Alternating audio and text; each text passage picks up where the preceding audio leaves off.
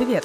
Это литературный подкаст «Стивен книг». Мы — это Анна из Блэквуда, Валентина из Рязани и Наталья из Мюнстера. Будем говорить о разных книгах и о литературе в целом, обсуждать, что хотел сказать автор, ну и что в итоге поняли мы, читатели. Оставляйте ваши лайки, звездочки в Apple подкастах и сердечки. И заходите, пожалуйста, к нам на YouTube. Подписывайтесь, слушайте, оставляйте лайки. Нам это очень поможет когда-нибудь. Помогает на самом деле уже и сейчас, и всегда. А, друзья, тогда небольшая логистическая заметка. А, мне кажется, может быть, неплохо было бы это озвучить в одном из наших подкастов для тех, кто присоединяется к нам сейчас, потому что мы видим по статистике, что аудитория наша растет, и, наверное, э, не все слушают э, подкаст, так сказать, с самого дна, с самого начала, поднимаясь вверх.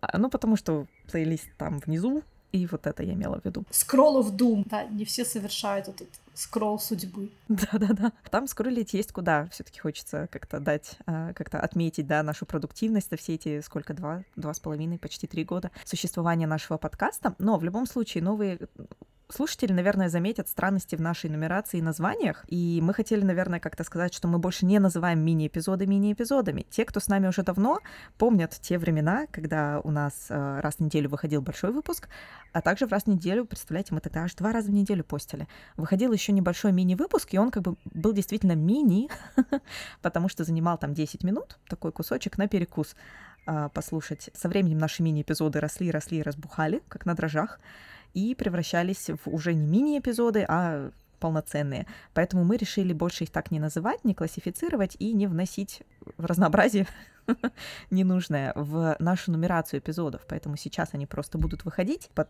нормальный, под нормальным порядковым номером, так сказать, а без какого-то особого разделения на мини-эпизоды.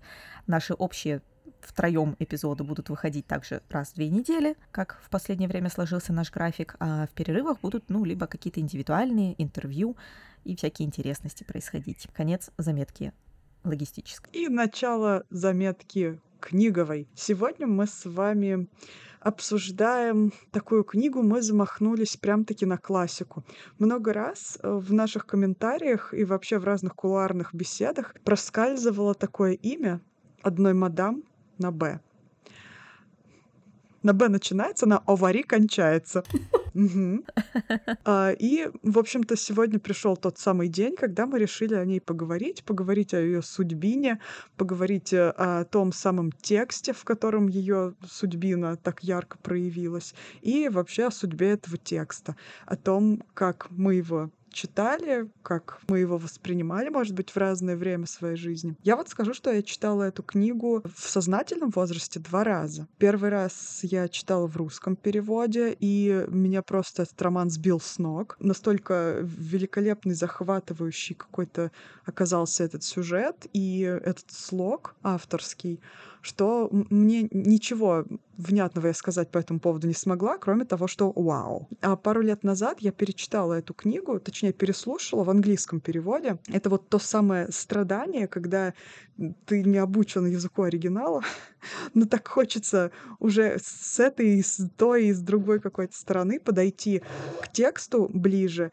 и познакомиться с ним. И вот в этот раз я знакомилась еще с циклом лекций, который посвящен модернизму, и о Флабере была там отдельная лекция. Было потрясающе интересно посмотреть еще на этот текст в плане того, какое место он занимает в развитии искусства, в развитии именно современности, современного искусства.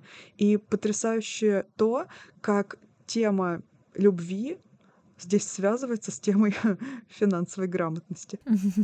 Ну и вообще много всего там, конечно, и ценностей, и художественный метод. Потрясающая книга, которая меня вновь просто сбила с ног и заставила сказать Вау. Да, роман это просто такой столб в мире литературы. Э, он считается, наверное, одним из лучших образцов вообще мировой прозы. Джулиан Барр сказал, что это лучший роман, который когда-либо был написан. А вот Владимир Набоков сказал, что стилистически а это если бы ну, проза была как поэзия. Вот. И вот мы взялись, да, вот разгрызть этот камушек. Вот. И, конечно, сложно сейчас начать это обсуждать, потому что все-таки это классика, это классическая литература, которая проходится в школе даже. Я читала этот роман в школе, и поэтому очень мало про него помнила, и поэтому я перечитала э, совсем недавно, где-то пару месяцев назад. И браться за обсуждение такого произведения, которое уже много раз было обсужден, о котором написано горы тысячи страниц литературной критики и всякой другой критики, а, это достаточно такое занятие, да,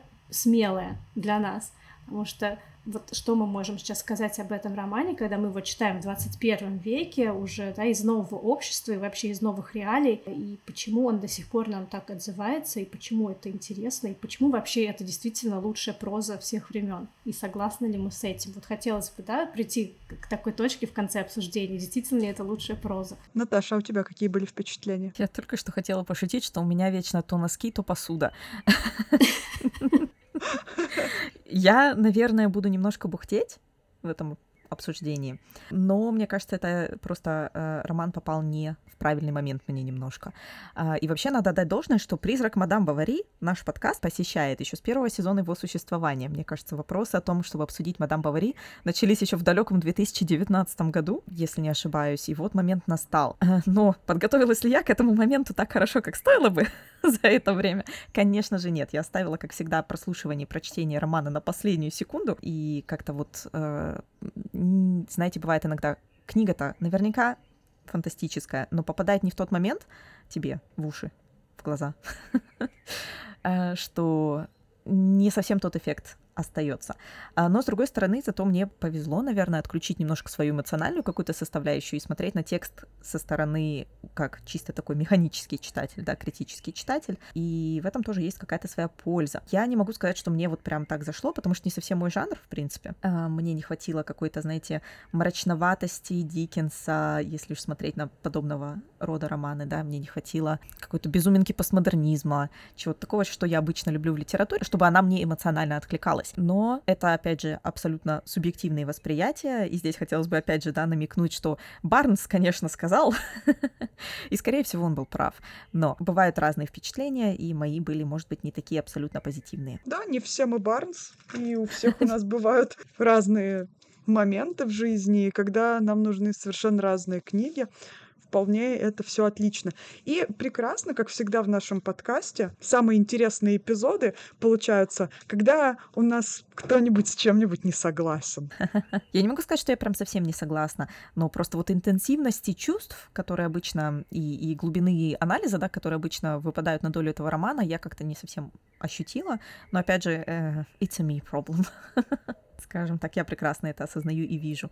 Вот. Про посуду потом расскажу, почему внезапно посуда. Носки — это отсылка к нашему выпуску о романе «Жажда любви» Мисимы. Какие-то у меня все мещанские, мещанские интересы в этих романах. Ну, значит, ты не слишком отличаешься от главной героини нашего сегодняшнего обсуждения. Хотя не знаю, насколько это комплимент, может быть, даже это совсем не комплимент. Ладно, я перефразирую, это созвучно нашему, э, нашей героине, потому что да, она тоже была очень увлечена всем материальным. Но давайте перейдем как раз вот к нашей героине. С другой стороны, раз в, в честь нее назван целый э, термин баваризм, то, может быть, все очень даже не так уж и плохо, да? А, да, в общем, много чего есть обсудить, и баваризм, и букет разных психических расстройств, которые мы можем наблюдать в лице Эммы, и качество прозы, и всевозможные флаберовские штучки, и почему он именно так назвал роман, и значимость финала. В общем, давайте с чего-нибудь уже начнем, потому что уже руки чешутся это обсудить. Давайте начнем уж тогда с психического расстройства. Что такое баваризм, откуда он взялся, и да, вот так. Кстати, я пока читала, у меня не сложилось впечатление, что речь идет о каких-то конкретных психических расстройствах, но, знаете, никогда нельзя знать достаточно психических расстройств, чтобы продиагностировать всех. Ну а как иначе объяснить проблемы в жизни госпожи Бавари?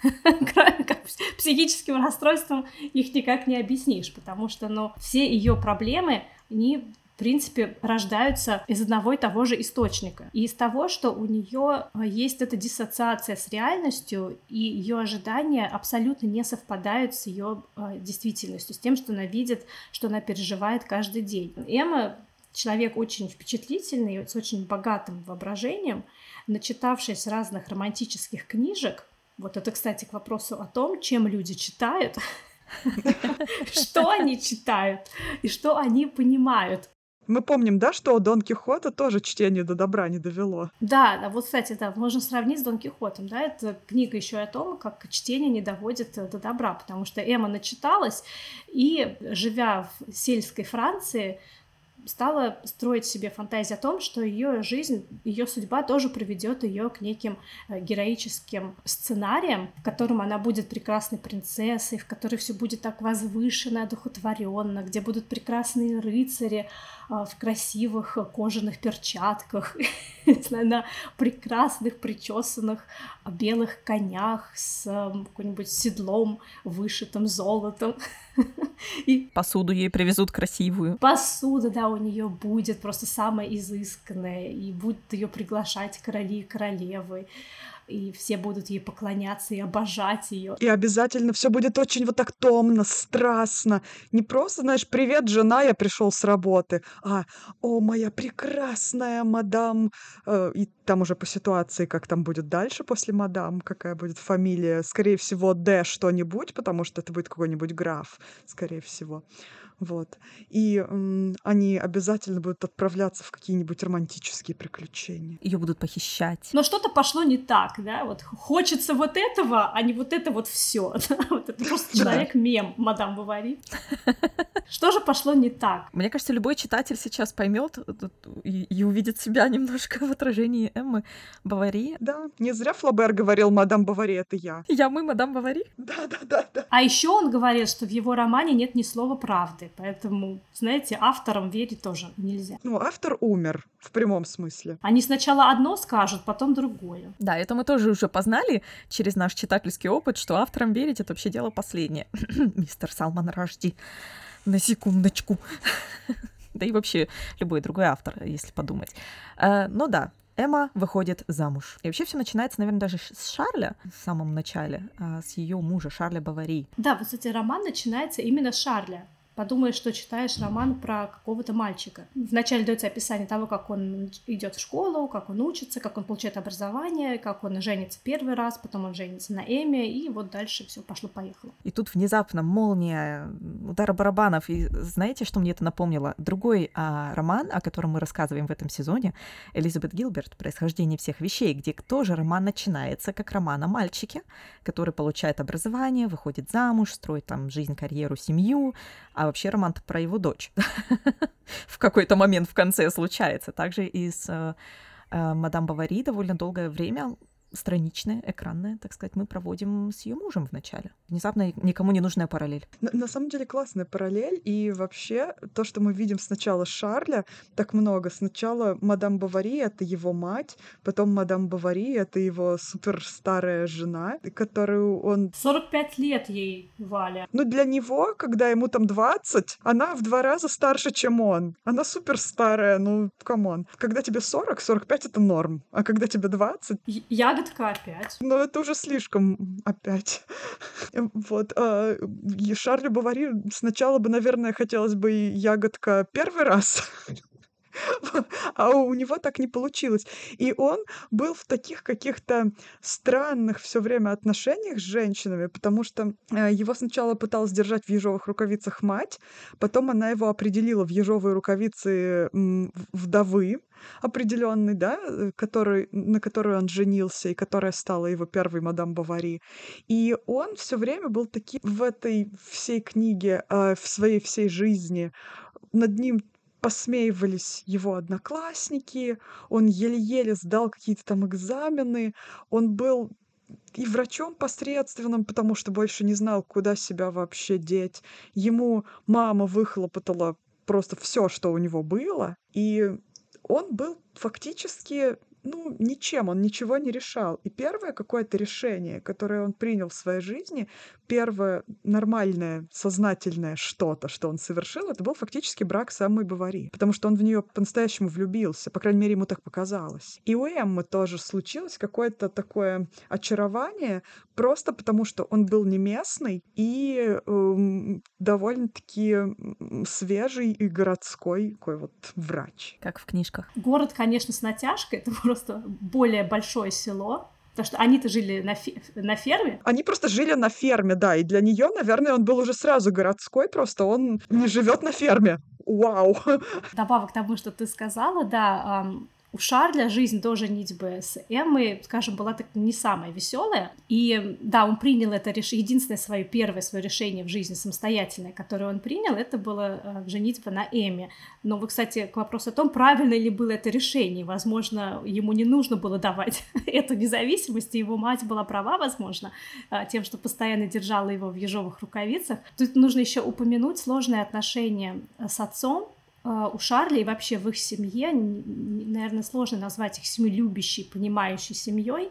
А отец всю жизнь гулял, пил, а, тратил деньги семейные, в общем, да, где-то постоянно отсутствовало, и воспитанием сына либо не занимался совсем, либо постоянно критиковал жену, что она растит его слишком мягким, что вот он обабится, и его даже в школу-то не хотели отдавать, отец не хотел отдавать его в школу, Потому что, ну, господи, нафига ему школа вообще? Я не помню точно, какая там была причина, типа, зачем настоящему мужику школа, или да он и так дурак, и зачем ему школа? Вот, да, какая-то из этих причин, да. И он пошел в школу только в 13 лет вместе с другими мальчишками, которым там было 7-10. Естественно, над ним постоянно сме- смеялись. И да, мать его всю жизнь пыталась где-то приткнуть, но, в общем, можно сказать, что он рос в такой э, семье, ну, не то чтобы абьюзивной, но не совсем э, благополучной эмоционально. А в отличие от Эммы, которая все-таки росла в семье спокойной, любящей, отец любил жену и любил ее, свою дочь. А, в семье, в которой был относительный достаток, все-таки это фермеры, а, она получила образование, ее отправили в монастырь, там читать эти книжки и воображать себе всего. Вот. Поэтому вот тут интересный такой момент. Получается, что для Шарля знакомство с Эммой — это, ну, наверное, главный лотерейный билет, главный выигрыш в его жизни. То есть вместе с ней, как ему казалось тогда, да, на, могла начаться просто самая лучшая пора его жизни по сравнению с тем, что, чем он жил до этого дальше. А в случае с Энной получилось наоборот. То есть для нее это было не апгрейд, а наоборот даунгрейд. Но она думала, что апгрейд. Она думала, что апгрейд, да, а получилось наоборот. Как хорошо, когда вы уже, мы уже дочитали книгу, мы уже знаем, что будет. Гораздо более комфортная ситуация. Но мне, кстати, кажется, опять же, если какую-то современную трактовку пытаться дать, один из вариантов может быть прочтение, как раз и показывает, что решение, вот первое, самостоятельное решение Чарльза э, жениться на Эми, оно теперь мы уже знаем к концу романа, да, что закончилось, в общем-то, неудачей, так сказать. Да, уже, наверное, к середине романа понятно, что, что да все пошло не так, как хотелось, да, но неудивительно, что его первое самостоятельное решение становится ошибочным, может быть, во многом, как раз потому, что у него не было практики mm-hmm. принимать решения и учиться на ошибках, учиться, ну, как-то считывать какую-то информацию, прежде чем принять решение. А, и отчасти в этом есть какой-то, да, вот этот элемент, что ему не дали научиться родители по, по разным причинам. Один считал это не, ну, ну, ненужным, а зачем оно ему, другая как бы не давала ему эту свободу выбора и решала все за него. И вот как-то, ну, что вышло, то вышло. И в итоге, мне кажется, довольно символично, что Шарль, он э, уходит в такую абсолютно какую-то простую, гладкую, рутинную жизнь, в отличие от Эммы, когда у него, причем описывается очень прозаично, он же врач, то есть он ездит по разным селам, когда надо, иногда в городе принимает, но вечно у него такая очень прозаичная работа. Он пришел, осмотрел пациента, там, я не знаю, какие-нибудь волдыри там полечил, э, его там покормили обедом, он пошел назад домой, пришел, жена, здравствуй, я вернулся. Да, то есть и у него вот так проходит каждый день за днем за днем, и он абсолютно уходит вот в какую-то такую простую, однозначную рутину. Он доволен этим. Ему не надо большего, как бы он нашел свое место, свою нишу в жизни. Для него это его идеальное состояние. В этом, в принципе, нет ничего плохого. Да? Кстати, еще а, можно заметить, что женитьба на Эми все-таки не было совсем уж первым его самостоятельным решением. Помните, еще был эпизод, когда его отправили учиться уже в университет, и у него появились свои деньги, и он э, пошел в загул, просто чтобы вот, да, вот, да. вот мама мне постоянно здесь вот меня докучает своими учись, вот дисциплинируйся, вот пойду-ка я сейчас вот по актрисам. Но это тоже ничем хорошим не кончилось. Как мы знаем, Шарль еле, еле дотянул этот университет, я уж точно не помню, закончил ли он его вообще, и он даже не смог получить нормальную специальность и стал, в принципе, даже не доктором, а чем-то типа фельдшера, медицинского просто советника. То есть даже вот эту планку он э, не дотянул. И что я еще могу сказать насчет его рутины? Ты говоришь, что, ну, в целом, да, ничего в этом плохого нет. Но я вижу очень много плохого, потому что врач или даже фельдшер, или даже вот то, что принято называть сельский доктор, уж не знаю, он на самом деле некомпетентный. Он в половине случаев просто не понимает, что он делает. И для него такая жизнь какая-то День прошел, и ладно. Не пришлось лишний раз напрягаться, и вот все меня все еще почему-то уважают. Вообще божественно. Э, и для него такое ощущение, что было важно пройти эту жизнь по линии наименьшего сопротивления, чтобы чем меньше делать каких-то активных вообще действий самостоятельных, тем лучше. И уж не дай бог устать или поинтересоваться чем-то на своей работе. Он любил Эмму. Да, это было, пожалуй, искренний и мощный порыв души, особенно для этого человека, такого как Шарль. Но он даже и любил ее как-то без погружения, скажем, наверное, прямо, потому что он не понимал, что с ней происходит, и, возможно, как и со своей работой, он считал ее просто атрибутом своей жизни, который ну, просто есть, и из серии «Если работает, не трогай. Если оно есть, не надо в это вмешиваться. Ну, это, опять же, сказывается его воспитание, нет? Вот он да, же да. не хотел особо быть доктором, его мать тянула в это, ему не нужно было вот это все. И поэтому то, что ты говоришь, он а, нигде не развивается, он не а, совершенствуется в своей профессии, ну, ему не надо, он да, простой, да. обычный обыватель. Я э, тем, что это не, в этом ничего плохого нет, я имею в виду, что это не преступление. А, много людей так живут на самом деле, и многие даже вот из нас так живут. Мы о себе, естественно, думаем, что мы все великолепные интеллектуалы, но мы тоже простые обыватели, по сути, да, большинство из нас. Абсолютно. Хочется приключений в рутине, заведи себе подкаст. Вот, да, вот, вот, вот, вот мы что-то сделали, да, бы уже не как Шарль. Я готова поспорить, что он действительно ее любил, но любил тоже в силу своих способностей, как человек э, не особо умный. Угу. И часто он не мог понять, что с ней происходит, потому что у него он никогда с таким не сталкивался. Это 19 век, еще не было никаких вебинаров по психологии. И, скажем честны, он бы и не стал их смотреть. Э, да, да, кстати, да, вот. И, и еще, помните, Эмма тоже пыталась его как-то растолкать, когда эм, был эпизод э, с э, хромым, их э, соседом, которого пытались вылечить, но Шарль не, неправильно сделал операцию, и человек остался без ноги в результате. И да, он был очень этим потрясен поначалу, но как-то он быстро потом вышел из этого состояния, да, но для Эммы уже это было потрясением, потому что она еще больше потеряла уважение к собственному мужу, да, но вот он такой, он звезд неба не хватает, да, к сожалению. Поэтому это и было ошибкой, вот их замужество, это было большой ошибкой, конечно, они друг другу абсолютно не подходят. Хотя, я думаю, это в дальнейшем еще обсудим, была ли Эмма счастлива с другим мужчиной, это тоже вопрос. Но можно ответить на параллельный вопрос, особенно в начале их брака, Шарль был безумно влюблен и счастлив. То есть ему просто постоянно рассказывается о том, как ему приятно было приходить домой и видеть свою mm-hmm. жену, вот насколько просто даже мысли о ней доставляли ему удовольствие. Он боготворил ее там просто. Да, абсолютно. Он был абсолютно перед ней полз. в нее влюблен, а, а, однозначно. А, но дальше мы не видим изменений в Шарле, в его характере, в его поведении и рутине, но мы видим очень большие изменения в Эми, у которой вот начинает какой-то момент происходить вот это расхождение реальности и ожиданий. Это я пытаюсь вернуться снова к Эми, потому что мы уже 30 минут обсуждаем Шарля. Ну, мы дали его портрет, скажем так, с чем приходится иметь дело Эми каждый день. Вот, теперь мы перейдем к Эми, да. А с чем же приходится иметь дело Шарлю каждый день? Вот с такой женщиной, которая, не знаю, что ли обиделась, то ли она чем-то недовольна, то ли она довольна вообще, что ей нужно. И здесь, мне кажется, происходит одна из, опять же, взгляд современности, одна из основных ошибок э, почти всех книжных конфликтов — недостаток коммуникации. О, да. Эм, потому что что-то происходит в голове у Эммы, и она начинает пытаться как-то свою жизнь менять, под это манипулировать, но при этом просто проговорить это мужу, например, не всегда удается. Ну что, в принципе, ожидаемо опять же. Да он и не, не поймет. Для нее как будто такое ощущение, что он должен все это понять, потому что ведь это все знают, что вот так вот должно быть. В книжках же это написано. Ну, и для нее это как бы общее знание такое некое культурное. И она не понимает, как ее муж по ее неким намекам не может это расшифровать.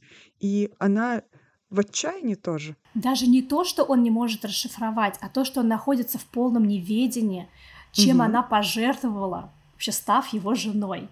То, что в дальнейшем у нее появляются такие мысли, и об этом на это указывается прямым текстом, что вот да, я особенно такая когда ребенок вообще, появляется.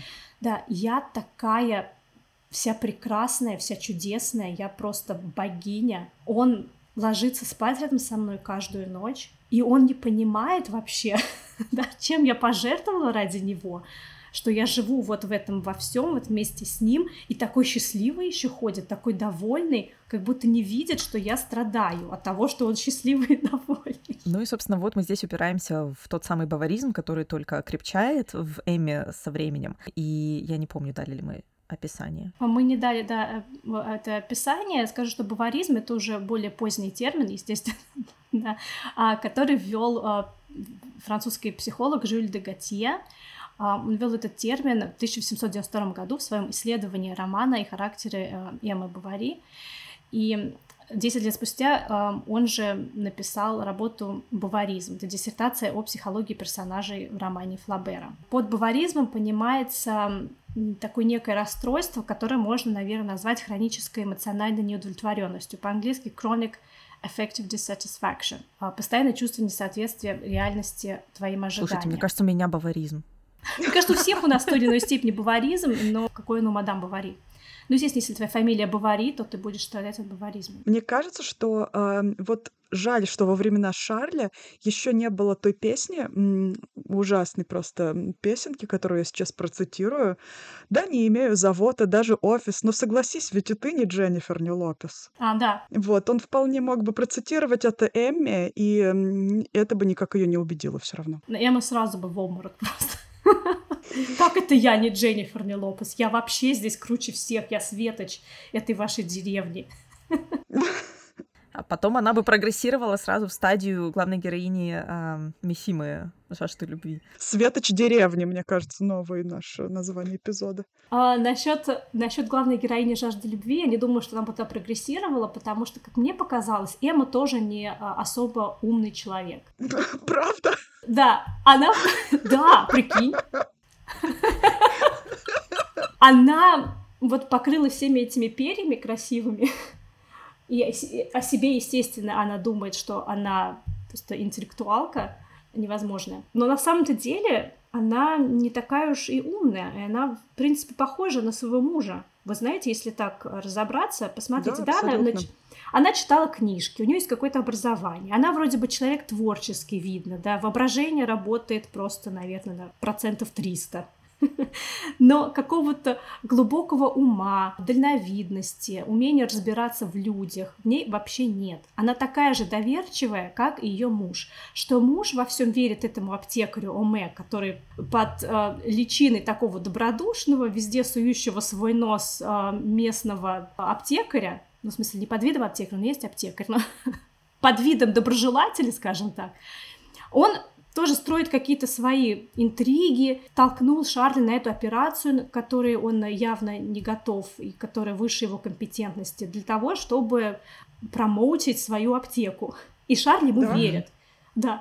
И вот как Шарль верит тоже Эми во всем, такой, что она мне могла изменить. Он даже когда он находит письмо Рудольфа Эми, он тоже не верит. Ну, может быть, это что-то другое было, но как она могла мне изменить? Она же, она же богиня, да? Так и а, Эмма, она верит всем.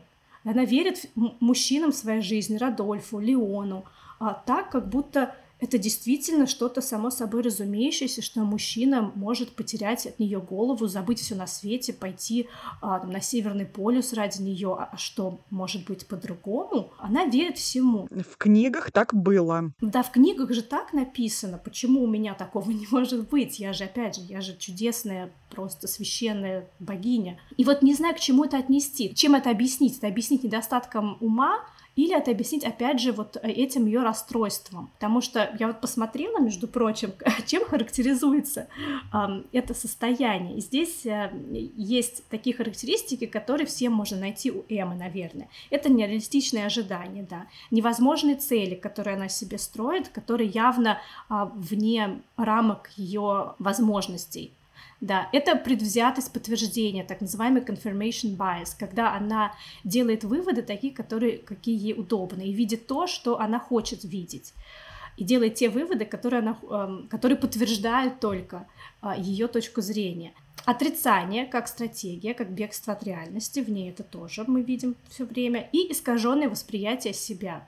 То есть себя она воспринимает эм, в гораздо... Ну, просто как богиню. Да, ее образ себя, он настолько фантастичен и далек от реальности, она не может объективно э, оценить свою среду, в которой она родилась, свое происхождение, те обстоятельства, в которых она живет. И все это приводит э, к сожалению, к такой ужасной трагедии. Не только для нее, кстати, но и для людей вокруг нее. И мне хочется зацепиться еще за одно слование, которое ты сказала, это доверчивость, да? Мы видим вот как раз пример, когда вот эта болезненная, крайняя просто наивность и доверчивость приводят к серьезным последствиям. И не только это финансовая безграмотность, то, что Валя в начале выпуска упоминала, мне так понравилась эта формулировка, потому что настолько это зиждется еще и в этой самой финансовой безграмотности, да, залезание в долги, когда берешь заем, когда живешь непосредством. Вот это все как-то просто накручивается, накручивается, и мы видим, как вполне серьезные просто последствия могут случиться не только с персонажами, да, но и с людьми вокруг них, а всему виной фактически, да, вот эта базовая какая-то наивность в них обоих причем, да. Они такие довольно, довольно инфантильные оба, если посмотреть на это. Угу. Да, каждый по-своему, да, но оба весьма да, неразвитые в каком-то плане. Да ни в каком плане они особенно не развиты. А хотелось бы еще немножко подумать в отношении мужчин, которых выбирает Эмма. По сути, это первый попавшийся мужчина, которого она видит. Потому что как она выбрала себе Шарля? Он был первый менее деревенский парень на ее деревне. И поэтому он казался городским и очень-очень классным. Потом был Леон, да? Сначала они познакомились, да, она страдала по нему, потом они уже позже, да. Да, он тоже был, э, запал ей в душу, потому что он был как бы такой немного не местный, потому что он уезжал, он был какой-то экзотический. То есть не ей такой, нравилось... как все. Он был абсолютно не такой, как все, и нес какую-то глубокомысленную, казалось бы, пургу, которая не имела отношения вот к этим дрязгам повседневным, к вот этой вот какой-то э, мещанской э, дичи, которая интересует этих глупых э, ее людей, с которыми ей приходится постоянно взаимодействовать. Вот это вот все ей не нравилось. Потом был Рудольф, кажется, да? Следующий. Я путаюсь Да, просто в да. последовательности мужчин. Они у нее были такие знатные, а, великолепные. Рудольф вообще просто мастер пускать пыль в глаза. Он такой классический, мне кажется, он похож на Собакевича из «Мертвых душ». Какой-то такой охота, собаки. Да-да-да, он был такой очень разухабистый, разудалый, если я не путаю там персонажей, который все время вот любил а, пьянки, охота, щенки.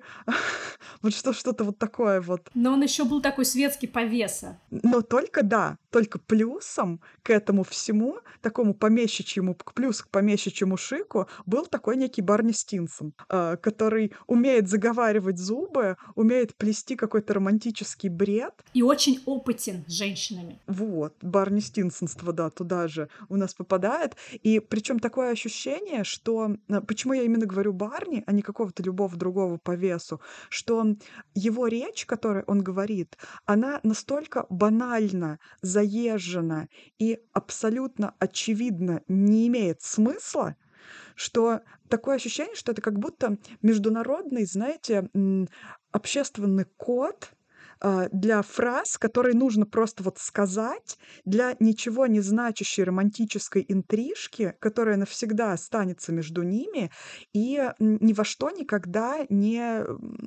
пере- перерастет. То есть это как бы такое, такая морзянка а, ритуальная для того, чтобы был, как бы сказать, одноразовый секс, грубо говоря.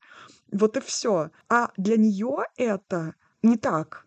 И он в шоке. она все воспринимает серьезно, потому что предыдущие его любовницы, они понимали, что к чему, и они правильно считывали его вот эти слова, что вот знаете, я так страдал, и тут, тут я увидел вас среди шумного бала, и мое сердце Она такая, пор...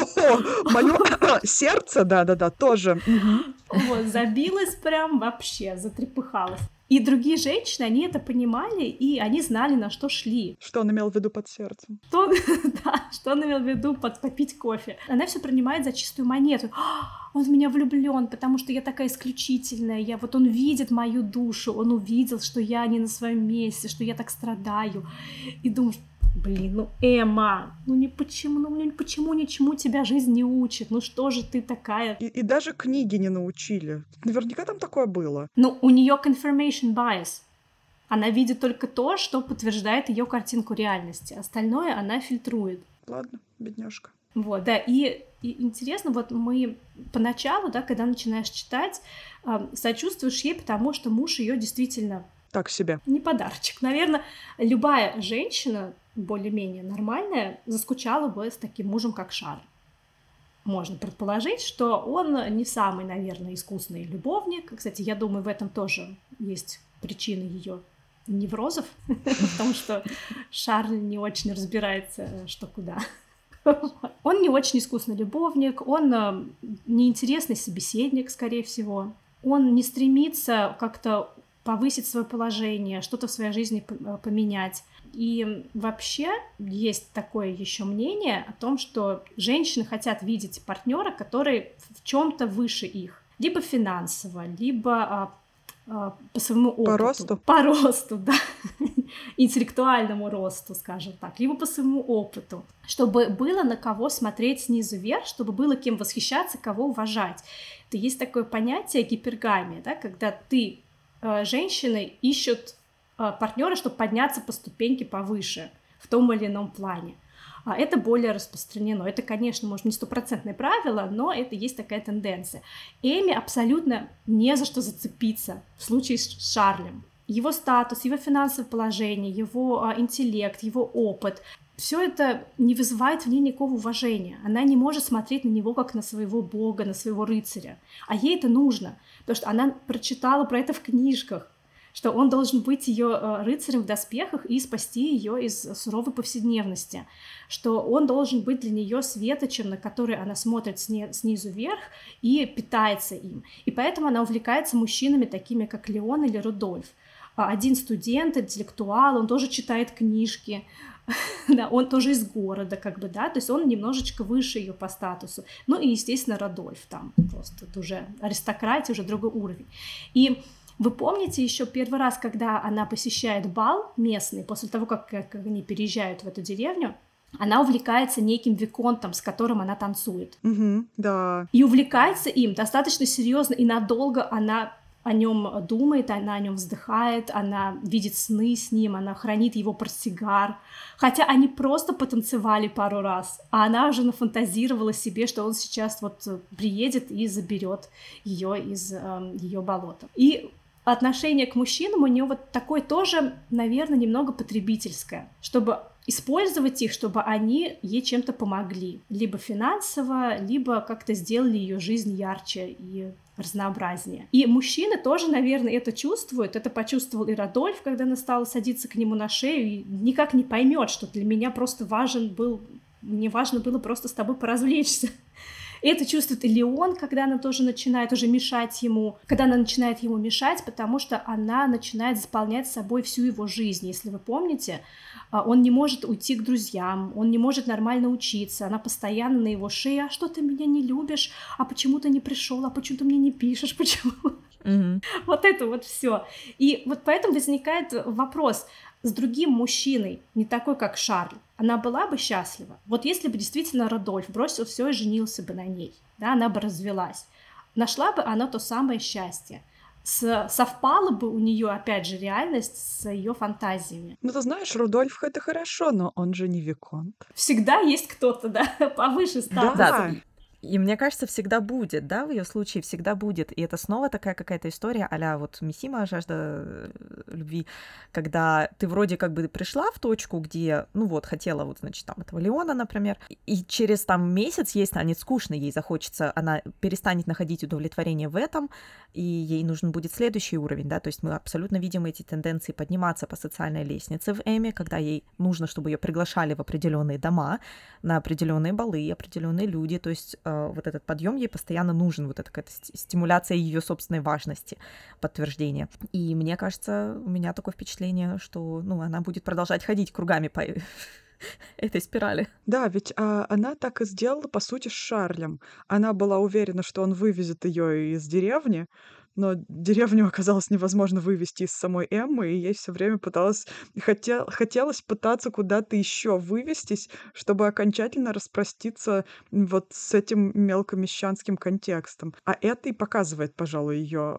мелкомещанство. То, что она все время пытается куда-то карабкаться. Она использовала Шарля как ступень, он ей казался именно да, тем лифтом социальным который ее приподнимет, а он приподнял ее совсем на такую неощутимую ступеньку, что а, она была, ну, реально просто в шоке от этого.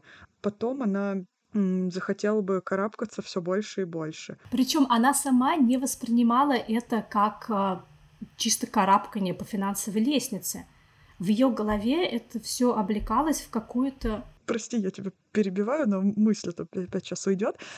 Причем она воспринимала Шарля как этот социальный лифт, да, но лифт сработал не так, как ей захотелось. И когда безумная идея Шарля сделать операцию э, соседу хромоножки как-то у него появилась, при помощи доброго соседа, другого аптекаря, Эмма уцепилась за эту идею потому что Шарль снова м, получил потенциал социального лифта, если бы он сделал эту великолепную операцию и прославился. М, то есть она э, вдруг поняла, что на Шарле можно это совсем-то и не ставить крест. Он еще на что-то изгодится. Да, и она начала его и обхаживать, и быть снова как-то вежливо к нему, и начала более или менее вспомнила, в общем, что у нее есть муж, когда он приобрел вновь потенциал социального лифта лифта при помощи вот этой операции. Вот, но мы понимаем, что хватило ненадолго, и этот лифт сработал совершенно в обратную сторону, плюс ее финансовые проблемы, и репутация умерла. Причем даже смотрите, вот как э, работает вот этот институт репутации, да, сколько у нее было любовников, по сути, не важно никому. Угу. По сути, важно то, что она разорила своего мужа по сути, важно то, что ей нечем было платить. И она насколько была наивной и странненькой, что, ну, вроде как нормальные женщины, наверное, которые хотят использовать как-то любовников, да, если бы она была вот такой вот такой вот, скажем, хищницей, она бы использовала любовников и сама бы тянула из них деньги, по сути. Но она была настолько вообще какой-то простой, что она не только рисковала своей репутацией, не только отдавала просто всю себя в прямом смысле, она еще и деньги им несла. Ну вот, господи, Эмма, ну, потому что когда мы говорим, что она использовала мужчин, мужчин как социальный лифт, в ее голове это действительно не было каким-то продуманным, практичным планом, это не было какой-то вот э, рациональной тактикой, которыми многие люди, например, пользуются, да, и много, наверное, таких примеров в литературе. У нее не было этой практичной складки Жилки. Извилины, жилины, да, жилины, жилки, да, вот, вот этого всего, вот у него, у нее не было, да. А, и для нее это все было, ну, я все ради любви, свое стремление как-то обставиться красивой мебелью, красивыми шторами, она все равно воспринимала через призму какой-то духовности. Угу. Вот что интересно, да, то есть она, когда мечтает о э, каких-то романтических э, сюжетах, представляет себя там, Джульеттой, я не знаю, Изольдой, кем еще, э, она всегда вместе с этим очень детально представляет, во что она одета, во что одет ее любовник, где они сидят и какие там фонари, какие там растения растут и чем обит, чем обит диванчик, и какие перламутровые пуговицы там у кого.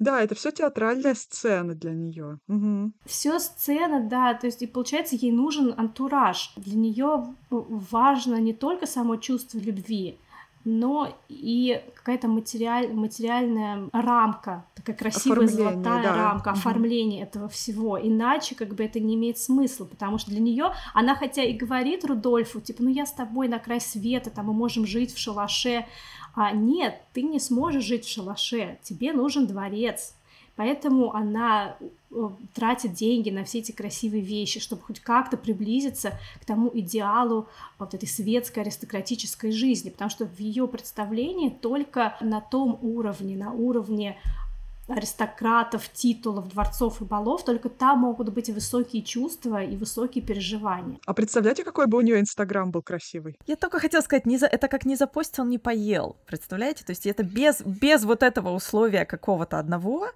весь этот experience, весь этот опыт как бы того не стоит. Все неправильно. Абсолютно, да. И эм, еще больше подтверждает этот мысль, тот факт, что иногда она обращается к религии. Помните?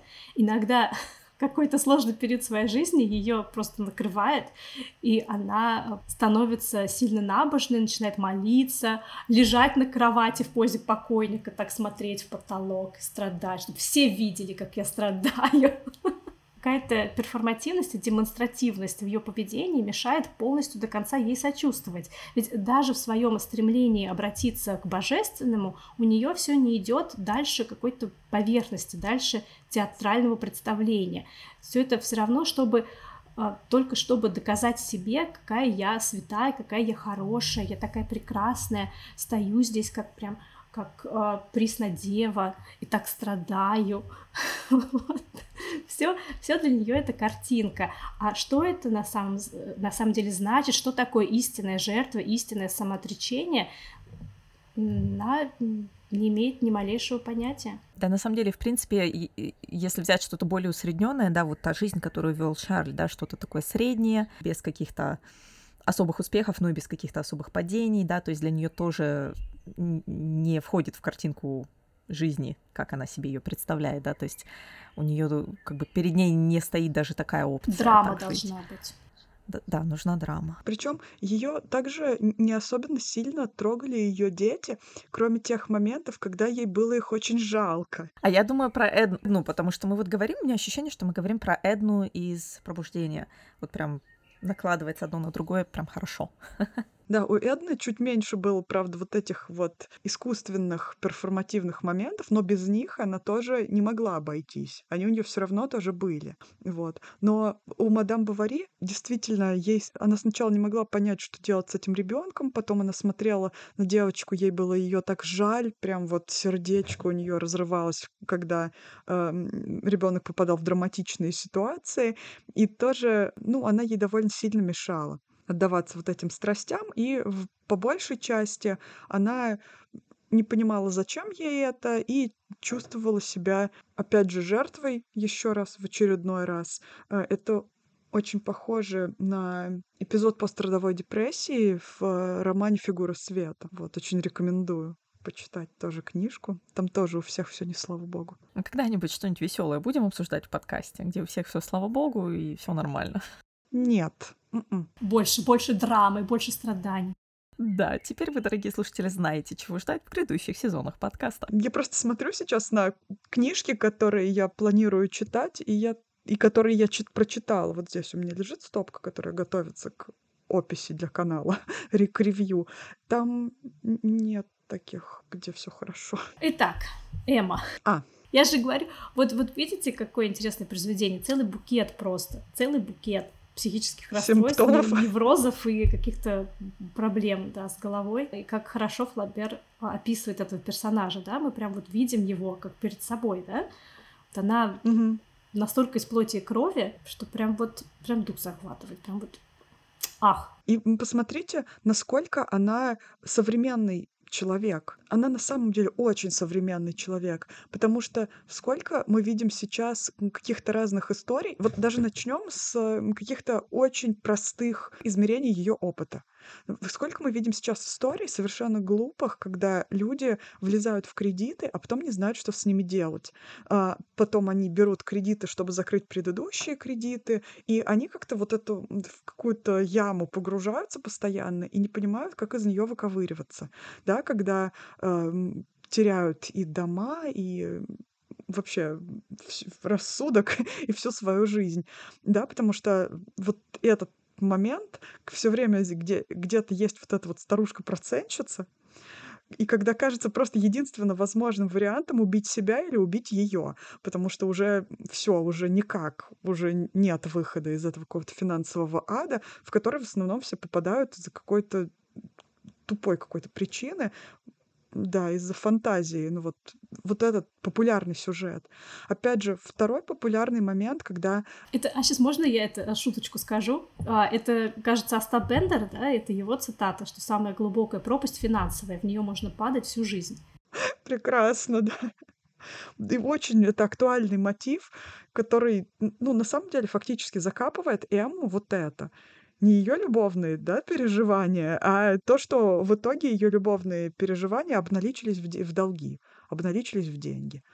Вот. То, что ее любовные переживания и ее все страсти, они никак ее не вытаскивают все равно из этой мещанской ямы, от которой она пытается откреститься всю свою сознательную жизнь. Потом второй момент, вот это демонстративное поведение, когда ты пытаешься желаемое выдать за действительное.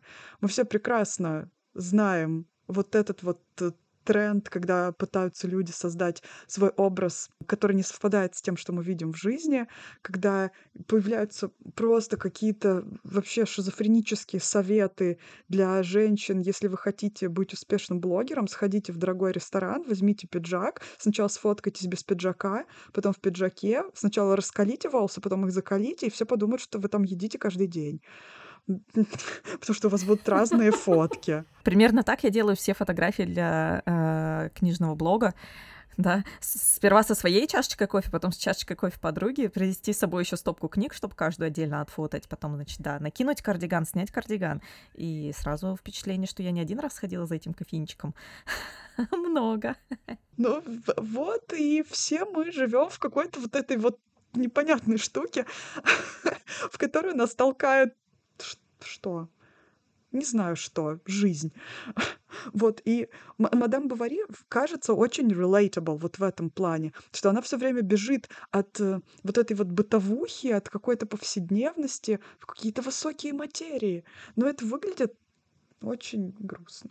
И получается, да, что если у тебя есть деньги, то можно этими драмами играться вот хоть сколько хочешь, но как только у тебя кончаются деньги, реальность стучится в дверь, и да. А еще проблема в том, что Эмма Бавари играет на уровне, который изначально выше ее уровня. Она выходит за рамки своих финансовых возможностей. Кассовый а, разрыв. Касс... Да, так это называется, да? Я не знаю. А я уж подумала, что прям какой-то термин сейчас выдал из экономики. А мы сразу поверили. А мы вот, видишь, мы как Эмма, мы доверчивые. А, а вместо того, чтобы реалистично оценить, опять же, обстановку вокруг себя и сказать себе, ну да, я живу в небольшом поселке, я жена местного доктора, вот такие такие-то у меня ограничения, такие у меня возможности. Но это нет, это слишком скучно, это слишком взрослый путь. Надо нет. Мещанский Да, фу. мещанство. Я же не мещанка, это все вокруг мещане, я нет. Mm-hmm, да. Я-то просто аристократка в чужом теле, в чем я просто вот как здесь оказалась, непонятно. Да? Я идентифицирую себя как графиня. Да, да. Поэтому она не видит э, никаких границ э, вообще. Она начинает э, эти финансовые сделки непонятные, начинает обставлять свою квартиру вещами, которые, наверное, смотрятся-то нелепо в этом поселке, в этом их домике. И когда она начинает тоже носить красивые платья, у нее же есть чувство вкуса, естественно, да, и она одевается, так сказать, э, весьма ярко и модно, пускает при этом пыль в глаза, но забывая о том, что, опять же, она живет непосредством, mm-hmm. грубо говоря, что она... Ну, возможно, это ей кажется, опять же, что она очень красиво и модно одевается, а возможно, там проблемки тоже есть. Род... Родольф замечал, что она как-то выделяется из толпы этих э, сельчан э, своей одеждой, своей манерой держаться, своим э, изящным станом и так далее. Но что я хочу сказать, но это мне напоминает ситуацию, когда какая-нибудь очень красивая, очень богато одетая девушка с Луи Виттоном заходит в маршрутку. Да, да. Потому что ты потратила все деньги на свой внешний вид, но при этом ездишь на маршрутке и живешь с бабушкой в однушке, да, например. И то же самое с Эммой. Она тратит деньги на вот такие символические, да, вещи, чтобы в своих глазах подняться и подняться в глазах окружающих, но при этом она э, слишком далеко заходит и уже перестает реалистично оценивать свою финансовую ситуацию и вообще держаться как-то в, в рамках своей среды. И это очень сложно, я понимаю ее, всем нам хочется лучшего. Это очень сложно сказать себе, да, я живу в селе. И принять а я это... в Рязани. Я хочу это принять. Вот, и принять это как э, часть себя, как, ну вот, да, так сложилась моя жизнь. Не все могут практиковать радикальное принятие. Вот тоже есть такой термин radical acceptance, когда ты понимаешь, что ты не можешь изменить свои обстоятельства, ты не то чтобы сдаешься перед ними, но ты видишь там, где, ну, ты понимаешь, что ты не сможешь эту стену сломать. Повесь на нее красивую гирлянду. Красивые обои, кстати, можно Желтые. Только не желтые, пожалуйста.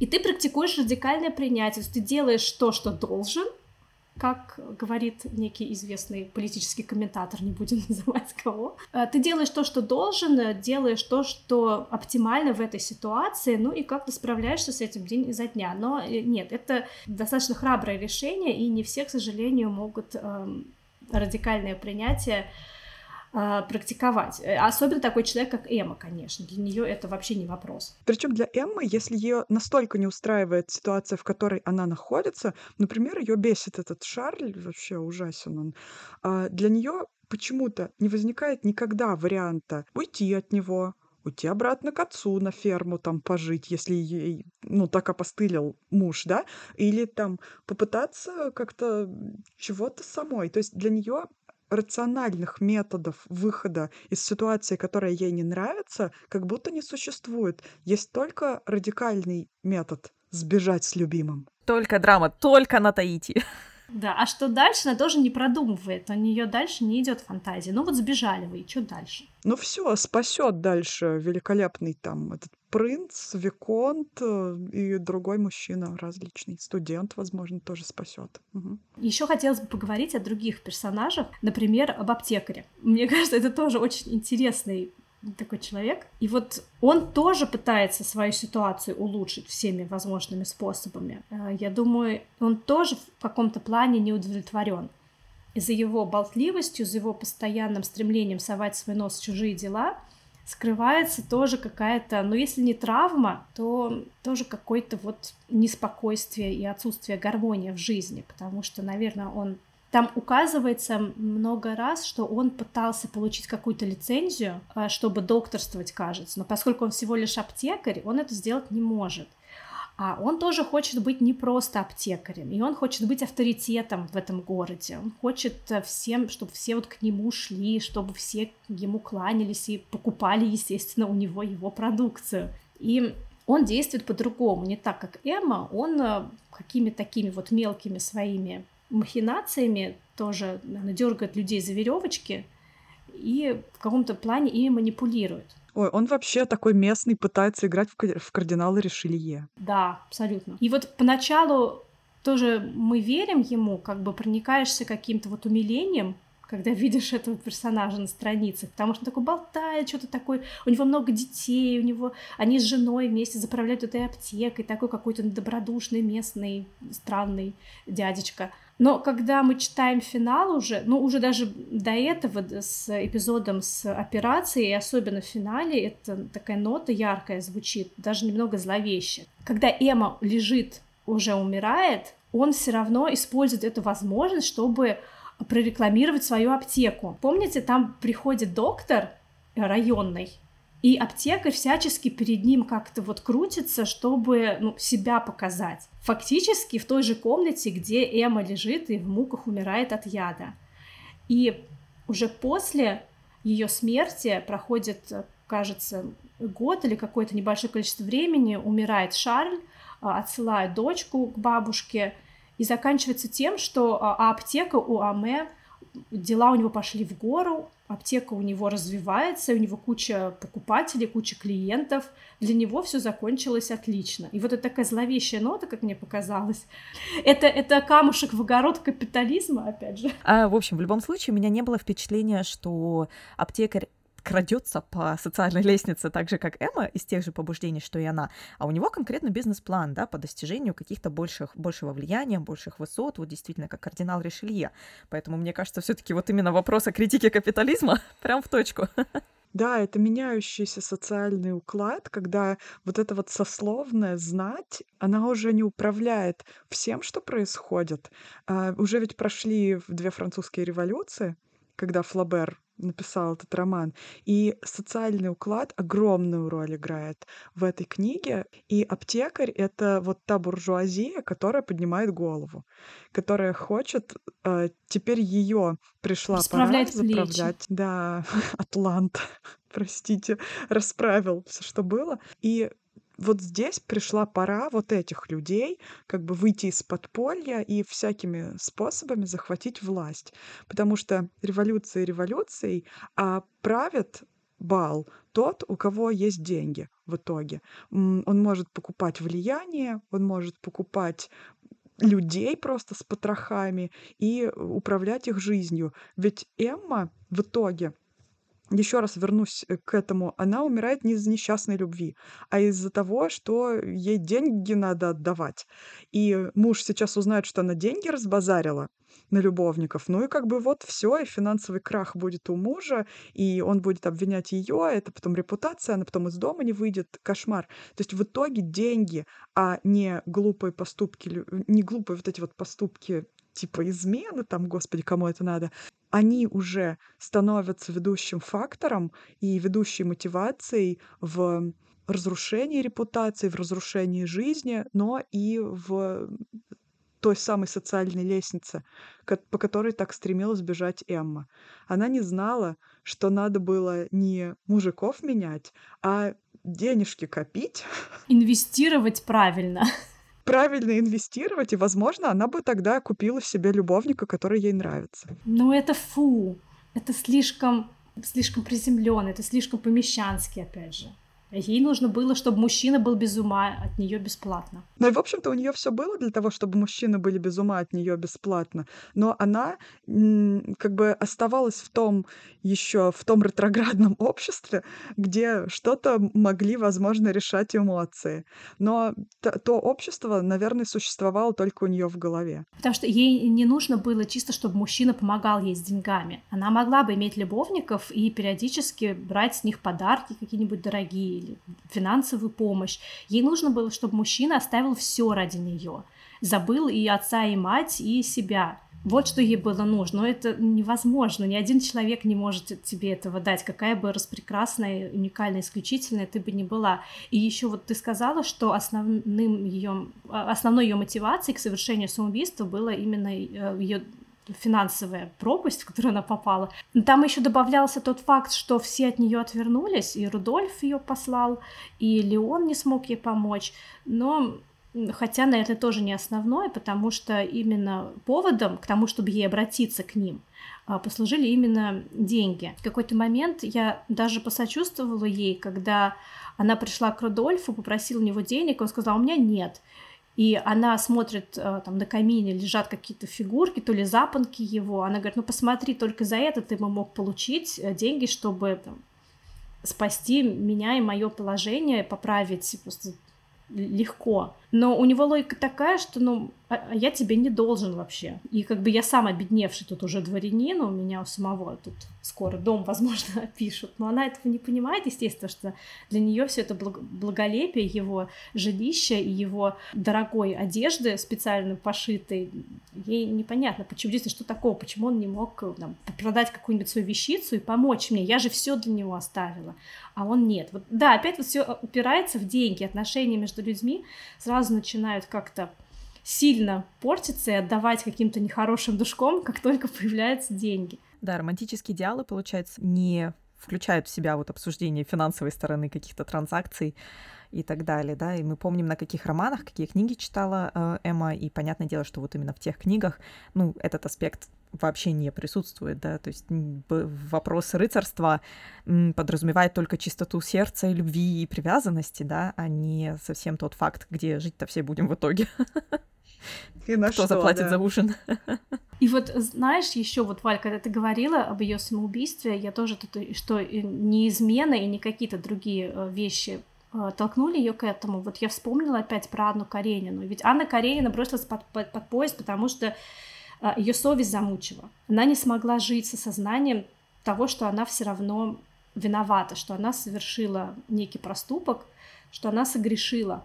И Поэтому она не могла с Вронским жить спокойно. Она постоянно чувствовала давление этого греха, постоянно эти муки совести. И его она донимала, да, потому что она чувствовала в себе вот этот разлад. Да, а Эмма ни о чем не сожалеет, в принципе. Она все правильно сделала. Она все сделала правильно, да. Она, а что такого? Она была вынуждена. Это мужчины вот в ее жизни какие-то не такие, не смогли ее понять и не смогли боготворить ее так, как ее нужно было боготворить и спасти ее из этого всего. Она выворачивалась как могла. Вообще ей нужно просто памятник поставить. Это святая женщина.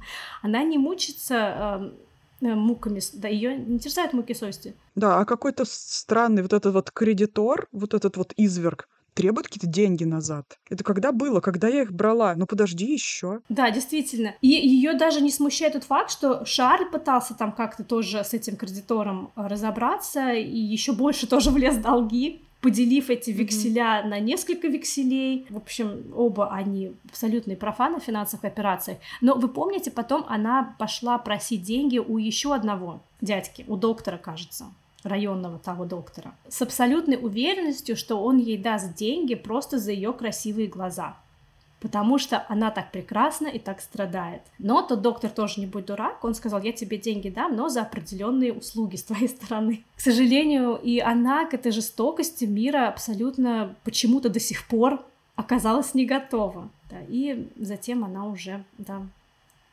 идет на такой поступок.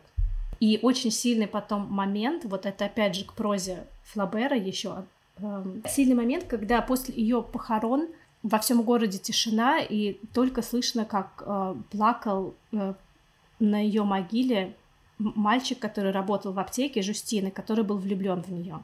И вот в этом моменте я сама готова была разрыдаться, потому что это настолько было сильно по национальному воздействию, и прям вот очень здорово. Но еще и усиливается эффект от того, что он открыл ей дверь в эту кладовую. Он сам открыл, она прибежала к нему, просила открыть и он открыл дверь, потому что не смог ей противостоять, к сожалению, да. И когда он э, рыдает на ее могиле ночью, после того, как все ушли уже э, спать, это, конечно, сильный момент в литературе. Аня, ну мне кажется, что вот для тебя более сильным моментом в литературе, по крайней мере в этой книге, была другая сцена. Я, наверное, хочу, чтобы ты к ней вернулась и рассказала. Да, есть еще одна очень э, сильная с точки зрения прозы, ну и вообще с точки зрения всего сцена в романе, это поездка Эммы в карете с Леоном. А, значит, Леон и Эмма долго страдают платонически на расстоянии друг по другу, да, долго читают друг другу стихи, предаются разным фантазиям, размышлениям, минувшем прекрасном благородном веке. И вот однажды, что символично, встречаются они в церкви. И вот гений Флабера, как он миксует комичное, высокое, романтичное и драматичное, да? Они встречаются в церкви, пытаются что-то там решить в своих отношениях, но в это время к ним подходит сотрудник местный и пытается втюхать им тур. Экскурсии, экскурсии, покупаем экскурсии. Да, потому что ему тоже скучно, у него, там, может быть, они единственный посетитель за весь день. И он очень хочет им рассказать. И вот он ходит за ними, а вот здесь пройдемте, здесь вот э, статуя такого-то там, святого, а вот здесь мощи хранятся, а вот здесь вот эта колонна так украшена, интересно. Им, естественно, абсолютно нет дела до этого всего, они уже от, отвали уже от нас. А они постепенно выходят из церкви, Леон берет карету многозначительно, и вроде бы ничего не сказано между ними, но вот здесь Эмма понимает, вот у нее почему-то способность понимать намеки ее а, покидает а, и потом возвращается к ней в зависимости от а, ситуации, в которой она оказывается. Здесь она все понимает, что Леон хочет взять карету для того, чтобы с ней уединиться. Ну, такие намеки-то она понимает, конечно, когда они совпадают с ее желаниями. Да, и она сначала так для приличия шокируется, как бы, как же так, что люди подумают, на что ли он отвечает, а в Париже все так делают. И вот здесь, опять же, этот контраст между до этого такой романтичный и возвыш... романтичным и возвышенным тоном их э, беседы и темы даже их бесед, да, того, как он ей рассказывал, что она, он готов поклоняться у ее ног, у алтаря ее, что ему вообще больше ничего не нужно. И тут а, пойдем в карету, в Париже все так делают. Такой сразу, да, вот бум. Перейдем к делу. Перейдем к делу, да, хватит уже а, болтать о пустом. И они, они садятся в карету и Э, ездит по... Обзорная экскурсия. Обзорная экскурсия, да, только совсем не экскурсия, к сожалению, или к счастью для них. И как Флабер описывает эту ситуацию? Он не показывает нам, что происходит непосредственно в карете, но он детально описывает а, движение этой кареты по городу, как а, она ездила по ухабам вверх-вниз, вправо-влево, туда-сюда. Как а, кричали ямщику, не останавливайся, еще, давай дальше. Хорошая экскурсия. Очень, да. Там ямщик даже уже весь в поту, уже весь запыхался. И только в конце где-то они э, приземлились, э, ну, в смысле, э, остановились, и только белая рука из кареты высовывается, чтобы бросить вниз письмо какое-то смятое письмо. Там, кажется, письмо было, в котором кто-то из них расставался с другим. А, в общем, да, ненужная какая-то бумажка, все.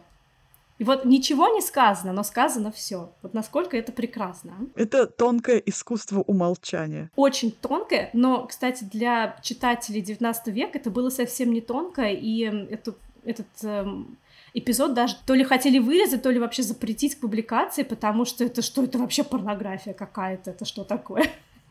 Очень скандально вообще, на самом деле, да. На этой горячей нотке, может, мы это...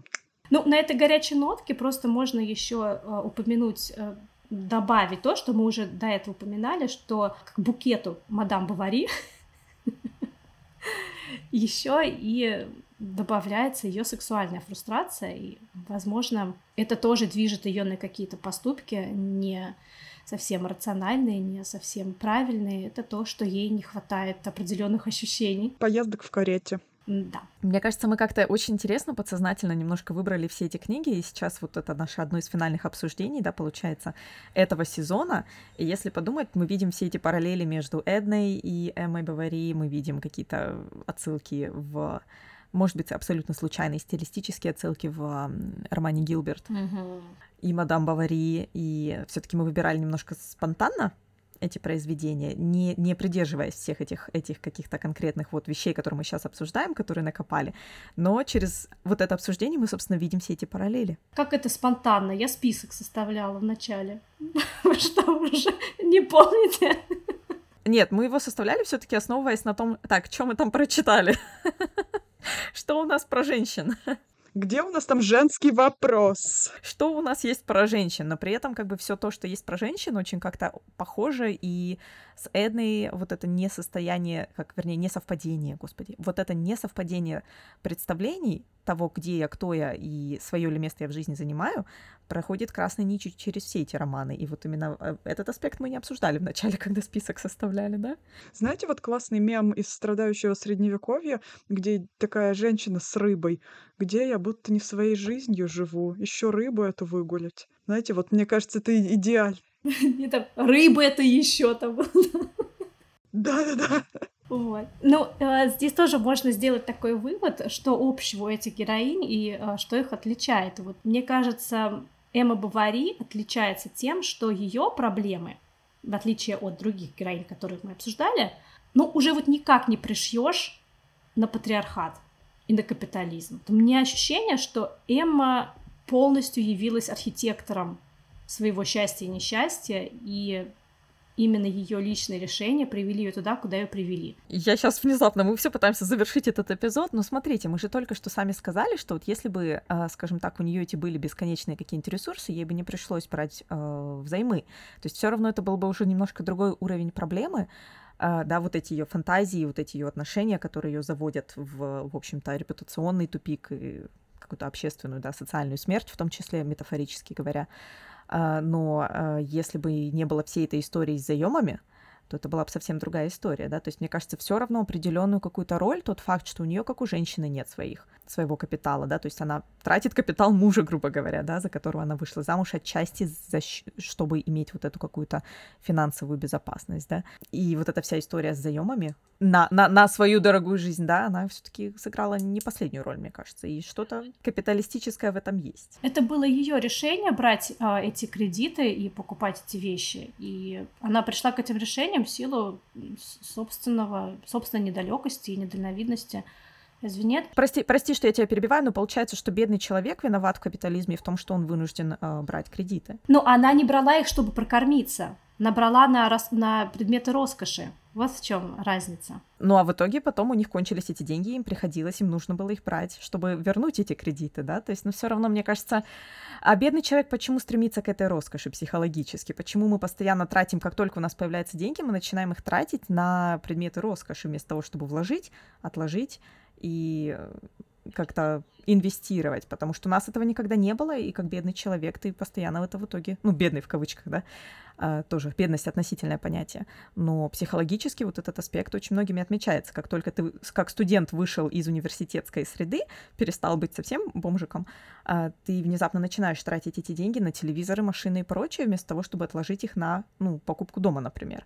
Да, то есть мне кажется, все равно, если копать вот в это психологическое взаимоотношение с финансами и в тот факт, почему она стремилась в том числе к вот этой буржуазной роскоши, чисто мещанской, как мы уже обозначили в, в начале эпизода, то можно что-то найти. То есть меня, я бы не стала сильно все-таки разводить, сказать, вот она сама во всем виновата своими делюзиями. Но, с другой стороны, она не была прям совсем уж нищей. Она из семьи фермера, из достаточно зажиточной семьи, где наверняка они тоже э, привыкли и запасаться, и консервировать.